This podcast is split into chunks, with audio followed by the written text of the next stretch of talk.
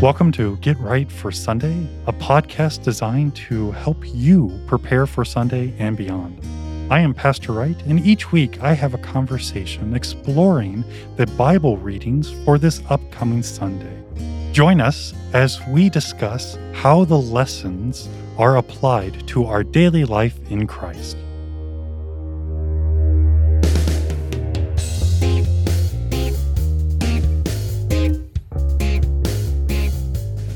Welcome to Get Right for Sunday. I am Pastor Wright. And I'm Vicar Hill. And today we are joined by Dr. Burreson. And welcome, Dr. Burreson. It's nice to have you here. Thanks. It's a pleasure to be here. So, would you introduce us to Dr. Burreson? Yes, I'm Associate Professor of Systematic Theology at Concordia Seminary here in St. Louis, uh, the seminary uh, which Chris is a student. And, uh, and I'm also working with Pastor Wright on his uh, STM thesis as well with excitement, yes, at least on absolutely. my side. Oh, definitely on my side too. Well, today we have the joy of looking at the 25th Sunday after Pentecost. It, uh, we're closing to, we're coming to the end of the church year and we'll switch gears for Advent, but we're still talking about Pentecost and the coming of all that is to take place. And today we're going to look at St. Mark, the 13th chapter, verses 1 through 3. And if you would like to hear all the readings, you can hear that on the reading podcast that was dropped previous to this. So we're taking a turn last Sunday was All Saints Day. And I think that's a really beautiful transition because we're really looking for things to come. We're recognizing the, departed. It also helps us remember that we belong to the church militant and we are looking forward to the church triumphant. But we still have to go through things. We still have to get to the church triumphant. And St. Mark th- really kind of lays this out how and what can we do to prepare? So we start off with Jesus came out of the temple, and one of his disciples said to him, Look, teacher, what wonderful stones and what wonderful buildings. And Jesus said to him, Do you see these great buildings? There will not be left here one stone upon another that will not be thrown down. So, right here, these two verses, I immediately think of Holy Cross. Holy Cross is a beautiful church.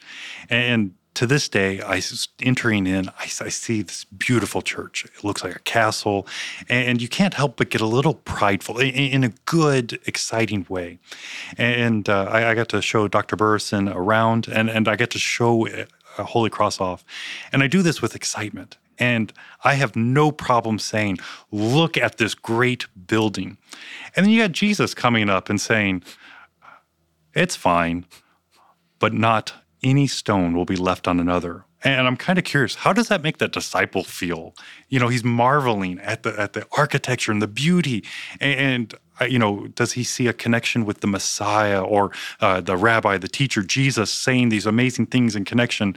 And Jesus kind of just pours cold water on this statement. I, and it just struck me that Jesus is being serious, and, and he takes an interesting um, way to do that. Uh, Vicar, you got anything on that? Well, it's a it's a pretty amazing claim because not only are they standing in front of this huge building, but just the beauty the the size of the stones that comprise this building mm-hmm. they're massive. And so to look at this and say not one stone of this building will be left on top of another. It's amazing. Uh, like you said there there are kind of a few different reactions that they might have had. And those are the things that we get to kind of wrestle with and explore. Um, did they did they fully understand what jesus was saying? We don't really have a good track record of the disciples getting yeah. what Jesus is laying down in the Gospel of Mark. So there's a lot of stuff to wrestle with here. Well, and to go with that, uh, moving into the, the next verses, and he sat on the Mount of Olives opposite of the temple. Peter, James, John, Andrew asked him privately, Tell us when these things will be. And now, before we were recording, Dr. Burreson made a, a very good point. How did they say this? Because was this with anticipation? Tell us this is amazing information? Or was this, okay, this is interesting, tell us more? And I, I think that that's, that's an interesting aspect to take it because, um, once again, I want to make the disciples dumb, stupid. It always makes me look better. Um, you know, I, I think I don't think they were that oblivious, and I don't know how how to take that. Tell us. Do, do you have anything to add to that, Dr. Burreson? Well, and I think there was pro- there were probably different kinds of reactions. You know, I mean, you got four individuals here that he's speaking to, and of course, you got the rest of the the other eight as well. Um, I think they all would have had pre- probably different reactions to to to what he said. You know, As for some of them, it might have been frightening. Um, uh, because wow, this is somebody. I mean, these destroy this, you, you, as you said, Vicar. The, this this huge temple, um, you know, and and it wasn't even on the scale of Solomon's temple. So, Yeah. uh, you know, but still was magnificent. Um, so some of them probably would have been scared. Some of them would have been, oh, great, this is somebody coming who's gonna. He finally he's he's getting to the heart of the message. You know, he's gonna he's gonna actually be a powerful Messiah, restore the kingdom of Israel, uh, conquer these foreigners. You know, all that kind of stuff. Get rid of this temple that Um, yeah, was well, built by Herod. We're going to build a new one. We're going to build the right one, the one by Solomon. You know, we're going to get Oh, back yeah. to the original one. You know, uh, this one, yeah, this Herod one's inadequate. You know, and then others could have been just confused. You know, be, I mean, which is often the case in the Gospel of Mark. The disciples are just sort of confused. You know, so it's interesting to me that we don't have any reactions from them. That may be betray from Mark the fact that um, that they were just some of them were at least confused. They just didn't know what to make make of all this that Jesus was saying. And I think part of the reason is, you know, that they still couldn't clearly see that at the center of what he was saying was himself. Yeah, and I, I really appreciate that because as we continue in this text, the one speaking is going to fulfill all of this. And, and it's a good question. Tell us more. How? When? But then what's the motivation behind these questions? And, and it goes to, to response. Um, are they looking for an earthly Messiah? Finally, the king is coming, and we get to co rule, and we're to finally show these Romans who's boss. Well, and to that point, uh, it's interesting. It just struck me looking at this again that James and John are Yes. part of these four. Uh, Yeah. So we're, we're coming off of earlier in Mark. Yes. Lord, can we sit at your right and left hand in your glory? So, Or, or better yet, do you want us to bring thunder and brimstone upon Oh, yeah. these, these so uh, just another thing to keep in mind as you explore Yeah. this text. Yeah, I do think it's interesting. I, I don't know anything, but Andrew is a part of this group too, and I, I think that's neat. I want Thomas to be a part. I think Thomas always asks the really good questions, um, but who knows? Um, and I also really appreciate um, Jesus doesn't take the bait on this either, and, and he honestly and genuinely teaches the things of the gospel and the things of himself. Let see that no one leads you astray. That is so different than Jesus. Do we need to pack our bags? Do I need to make plans? What's happening? Let no one lead you astray. Uh, when you hear of, or many will come in my name, saying, I am he, and they will lead many astray. And when you hear of wars and rumors of war, do not be alarmed. This must take place. But the end is not yet, for nation will rise against nation and kingdom against kingdom, and there will be earthquakes in various places, there will be famine. These are but the beginning of the birth pains. That is so unhelpful. When has there not been a time of war? When has there not been earthquakes? When has there not been any of this? And I think that is even bigger. And it makes Jesus' statements all that much more serious. And we, I mean, obviously, we should take God at his word, but this is a promise. And the one who's going to fulfill it is, and again, in my mind's eye, I always hear Jesus nicely speaking and, and not talking slow like like we're, we're slow and, and dumb, but he's over enunciating, I'm being serious. And I'm again, I I still think the disciples are like, okay, Well, I like how you put it. Uh, he doesn't take the bait because they're they're asking for what's the timeline here? Yeah. What are we looking at, Jesus? How much time do we have left? What are we doing? And um, he, he just says, "You're not going to be able to tell." All these things that already take place, that they're going to continue to take place, and they'll continue to take place after that. And it really gets to the point that no one knows the time or the hour that these things will take place.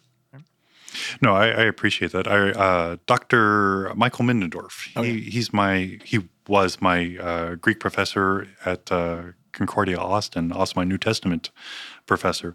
And of course, when we were talking about the end times, somebody always raises their hand. Uh, do you know when the end is coming?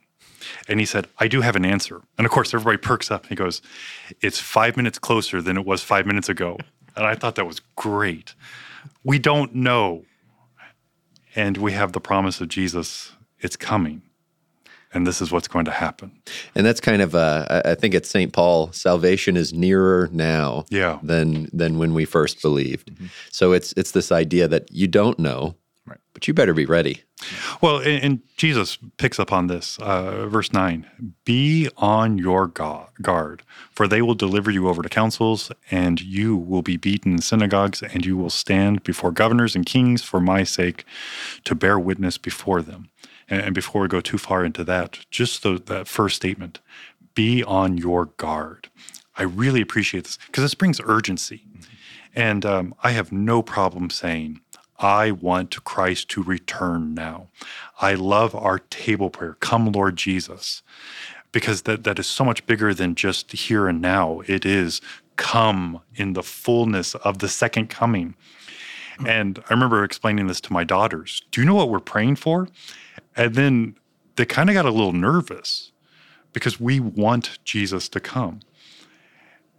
But how frivolously do we pray this? Or how frivolously do we make these statements? Do we really want Jesus to come? And, and I, I, think that's just an interesting struggle that we deal with, and especially with the whole idea he hasn't shown up in 2,000 years. Why do we expect him to come now. The odds are in our favor that he's not going to be coming, right? Yep. So I still have time, yep. according to my watch. I, I, don't have to get serious about my faith yet. I don't really have to dig into this because I, am I'm, I'm, I'm good. It's yeah. 2021. It's been a while. Come on. Yeah. What are the odds, right? Well, and, yeah. You you had a Vicar. You had a passage when we were talking earlier that that parallels this you know the the the virgins having their what Jesus says have your lamps burning. Mm-hmm. you know you, this is this as you said this is the situation. The situation mm-hmm. applies um, you know after my death and resurrection wars rumors of wars. It's just a situation for everybody. Right. You know Paul the apostles um, you know Luther mm-hmm. in our own day. And so Jesus message is that much more um, poignant in that sense. I mean throughout all these experiences that that have been going on. Um, have your lamp burning. Be re- be ready. Be on your guard. Be prepared. You know this is important to do. And, and I appreciate that because, um, especially in the church, uh, where's our urgency? And, and, this is one of the struggles uh, from a you know a pastor's perspective, coming to church and doing the same thing, preaching over the same text, doing it again and again, where it becomes routine, where it becomes just the thing we're doing, and where has the why has the church lost its urgency? Because and this has been the case since the church has been around. We talk a good game. We're really great on Sunday. Sunday afternoon, we return to the world and we're back into the mundane things until we come back. And oh yes, I'm ready during this time. If he comes during this time, I'm great. but you know, and I, I, just find that interesting. And, and, I don't want to just say that um, it's human nature. It is human nature. But when did we lose our urgency? So, you know, because again, you got St. Paul, you know, he's great at this. And, and there's a few pastors and preachers who are great at this, but it's just a few. And, uh, you know, I'll throw myself under the bus. It's so easy just to preach, sounds horrible, just to preach the text for the context of this Sunday for that moment where's the bigness of all this? And I think it goes back to, to something you were saying, Vicar, just the idea of the, the power of God right before us. And where do we and what do we do with it? We want to use it for ourselves. Um, you know, we're the disciples. Hey, that's our guy. He's going to, to destroy everybody, and we get to be a part of it. Uh, we, we, lose who Jesus is, and uh, I, I, lament. And it's not to throw anybody under the bus. It's the, the situation of the church since the church has been around.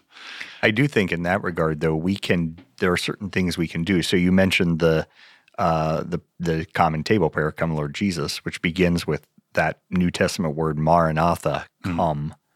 Mm. Um, I think that was I think that's one of the ways which in which we can as Christians more regularly pray that prayer. It's a very brief prayer. Maranatha, come Lord Jesus.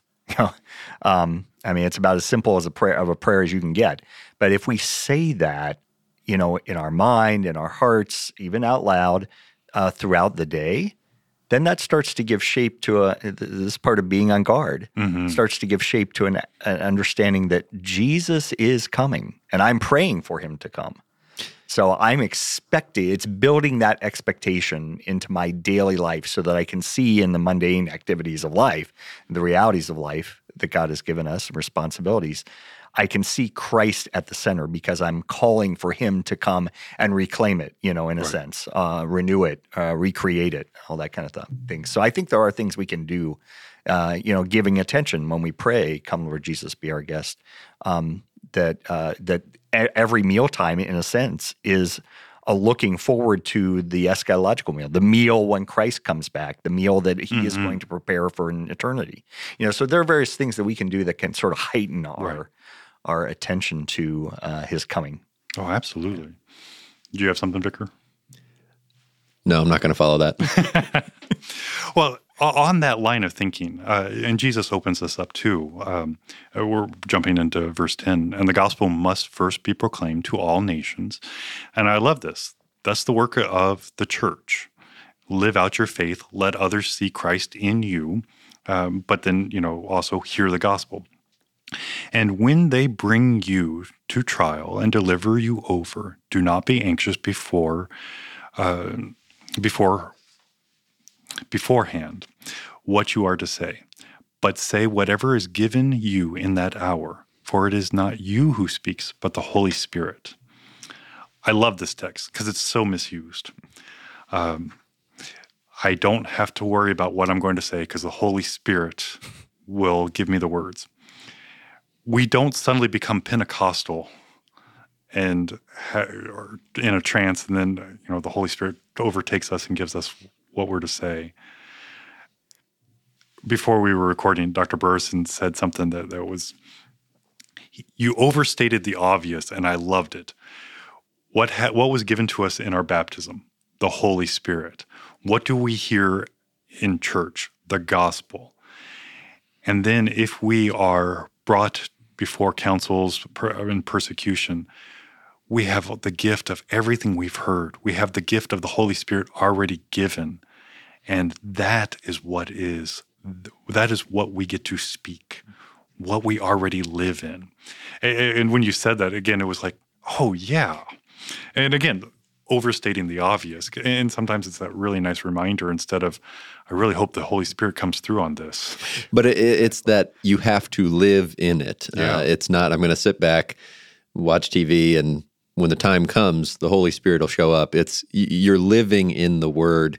Um, this is kind of specific to preachers, but there's that old joke about the pastor who didn't do any sermon prep all week.